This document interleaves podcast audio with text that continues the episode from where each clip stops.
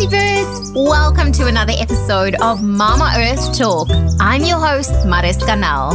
Realizing just how much waste we generate on a daily basis, I've set a personal goal not only to reduce, reuse, and recycle, but to also educate the world about sustainability and how each of us can help preserve our beautiful planet. Thanks for listening. Let's dig in.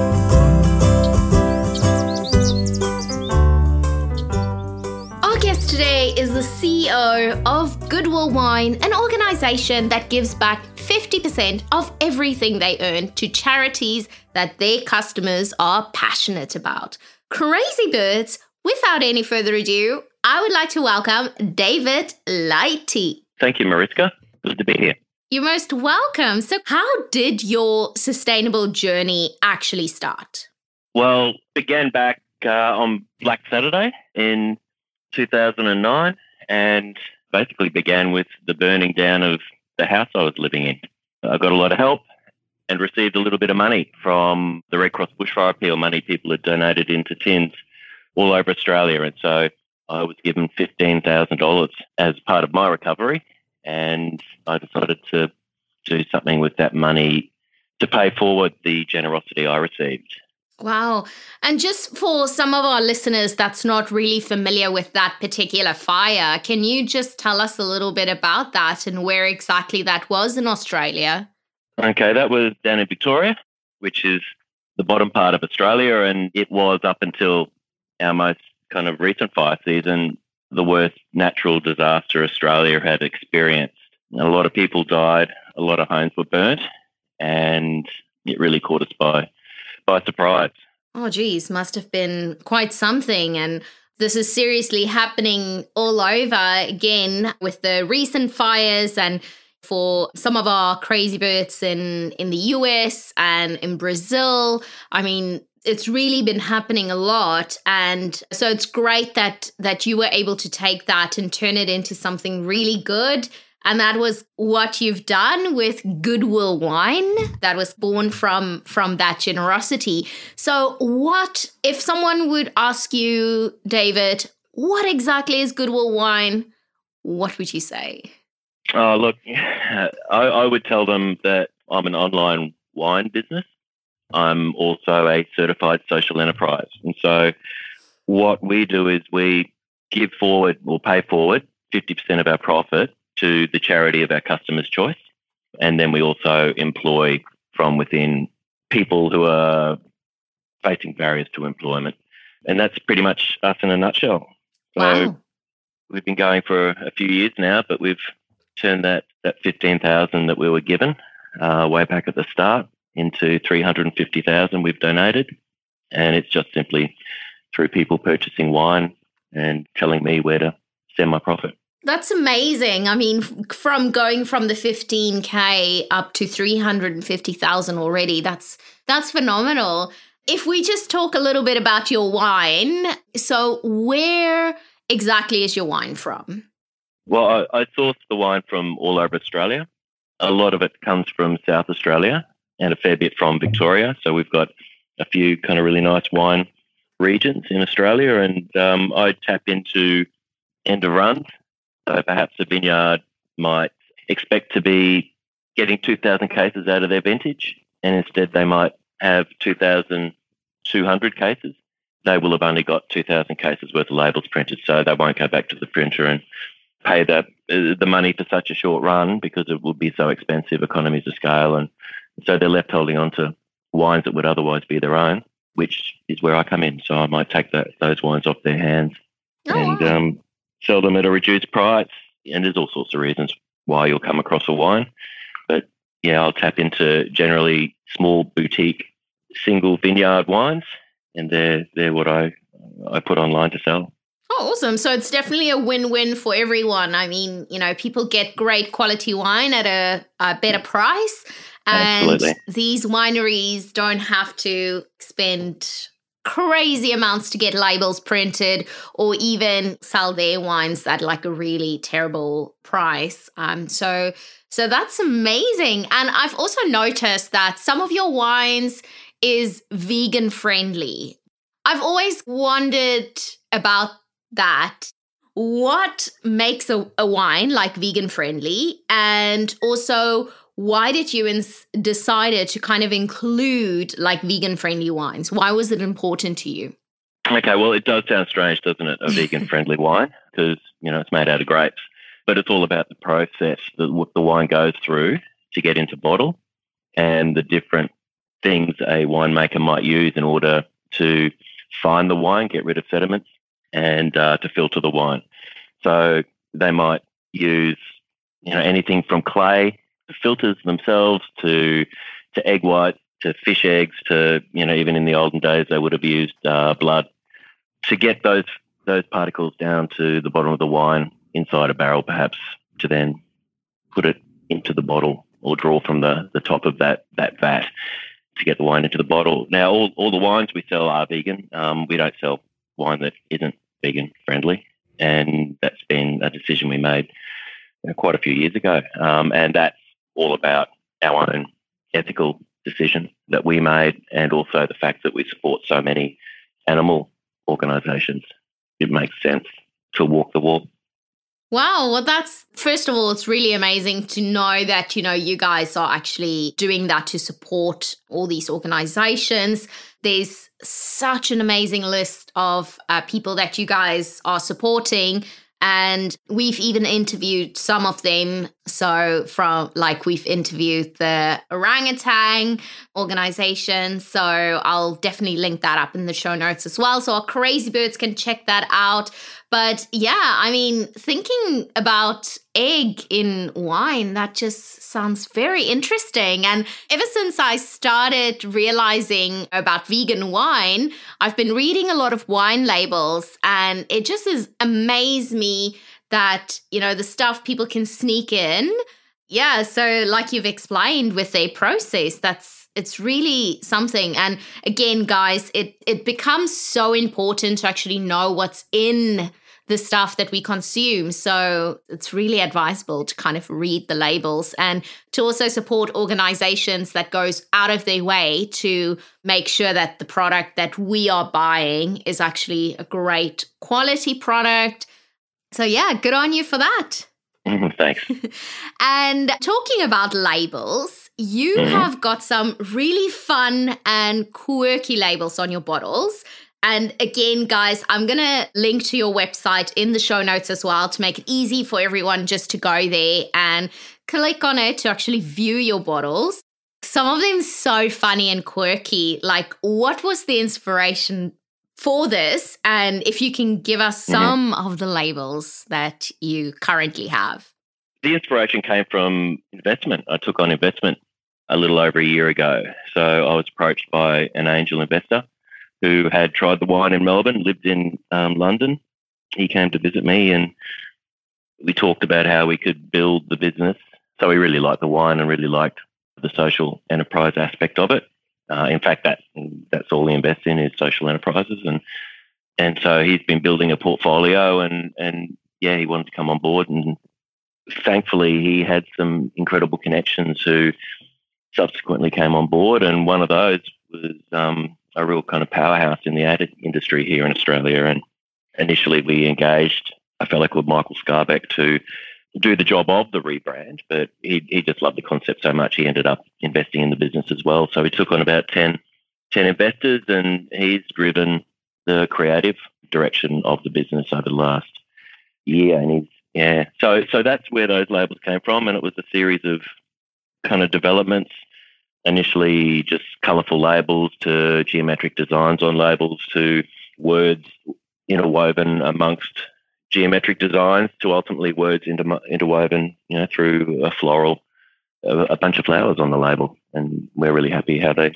how they've turned out. Oh wow, I love it. And I mean, there's just so many like cool and quirky words mm. that, you know, it's kind of like, obviously, it's a great bottle of wine as well. But then when you put that together, I just think it's such an amazing gift as well. Because some of the labels would read like, it's time to feel awesome. And yeah, so many. Geez, I can't even, uh, like, oh, from the top of yeah, my head, I'm just like, oh, I can't remember all of them. But they are there's just so many and they're all amazing. That's exactly right. And some, you know, there's a few kind of politically motivated ones, which, you know, we do get our fair share of hate emails from. Uh, but, you know, things like if only you were prime minister or you're so much lovelier than Trump to the world needs more of you. Um, kind people are my kind of people. Just then there's a little bit of copy also on the labels to the sides that matches the the words on on the front of the label. Uh, but we love them, and most of our customers love them. Oh, well, I love them too. They're really amazing. And I can't actually wait to see more of your wine. So, what would you say is some of your best sellers at the moment? Traditionally, our mixes would be our best sellers.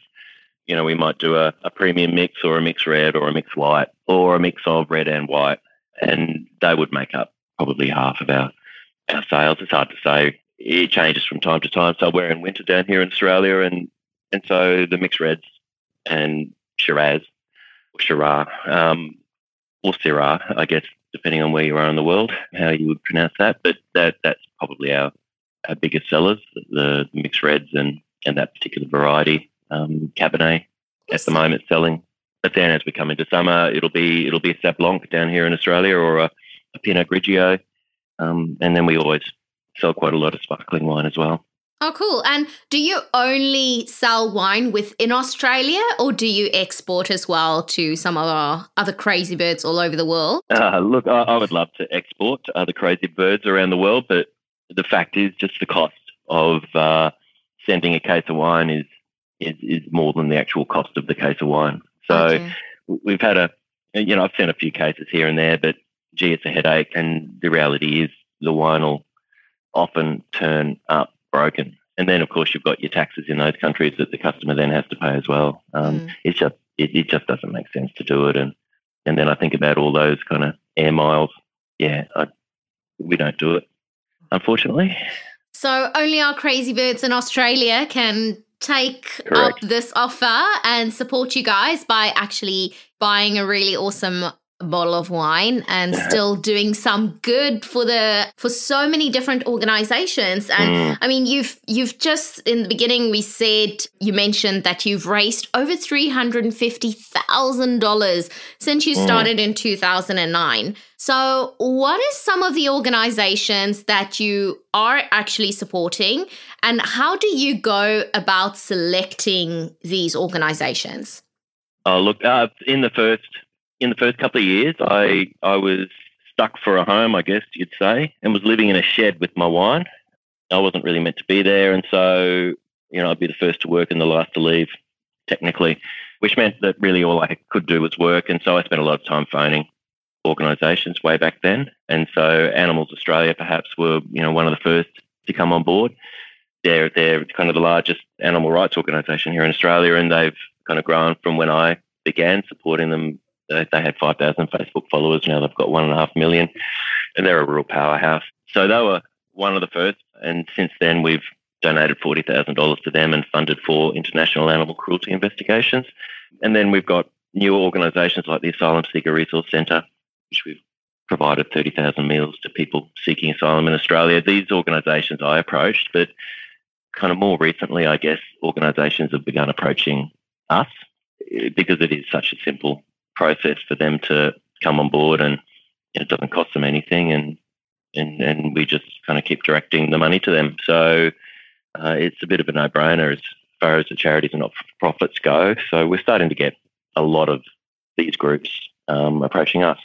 Oh, that's wonderful. And so if I were to buy one of your boxes of wine, then I can select the charity or how does that whole process work? Well, that's that's it. You can, you, as you're jumping on the website, you can pick the charity first if you like, and then go ahead and shop for wine, or you can shop for wine, and you know, in the checkout at the end, as you're as you're paying for your wine, you can select any of the 300 charities we currently have on board.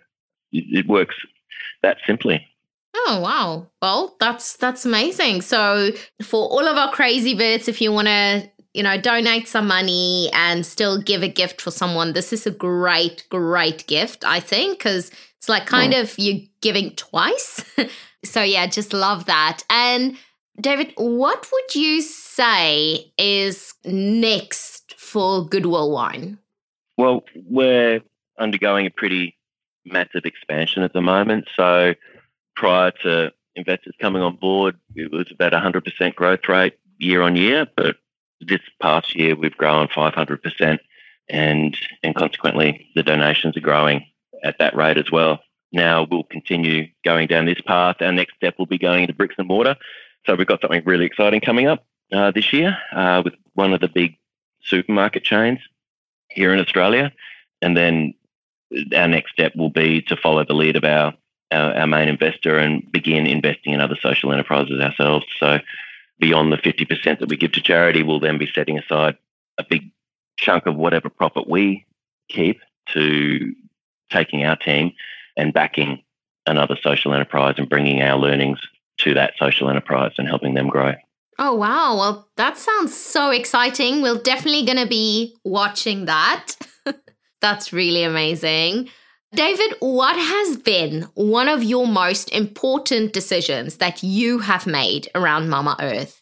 I think taking my own quest for profit and money out of the equation for me has been the biggest decision I've made. And setting up a social enterprise that isn't about me getting wealthy, it isn't about me getting a holiday home or, or even, you know, I don't even own a home, kind of takes a lot of the pressure off. And I think, you know, the reason why these charities exist is because of the relentless pursuit of profit above everything else. That's why most of the problems exist in this world is is is, is greed. And for myself, taking myself out of that equation but also showing other people that a business can be successful, that you can lead a, a comfortable life without that desperate pursuit of profit.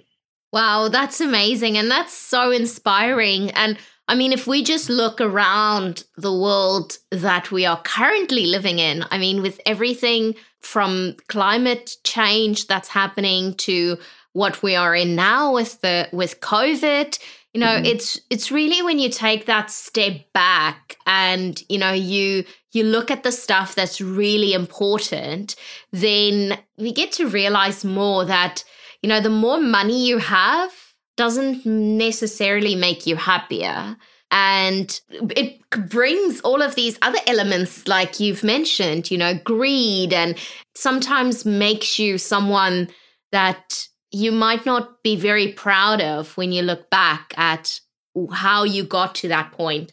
So yeah, that's that's amazing. I I definitely applaud you for everything that you've been doing and you know to still be an example and to continue this battle and really making a difference in so many organizations and so many people's lives. And i'm sure once someone actually order a box of your wine it can kind of spread that ripple effect because now they've been doing something good for an organization and it might even get them start thinking about how they can do more than just ordering the next box of wine you know maybe get more involved with that organization or you know check to contact you guys and find out you know how can how can they even get more involved with some of this or yeah so mm-hmm. that's just amazing. So thank you so much for everything that you're doing.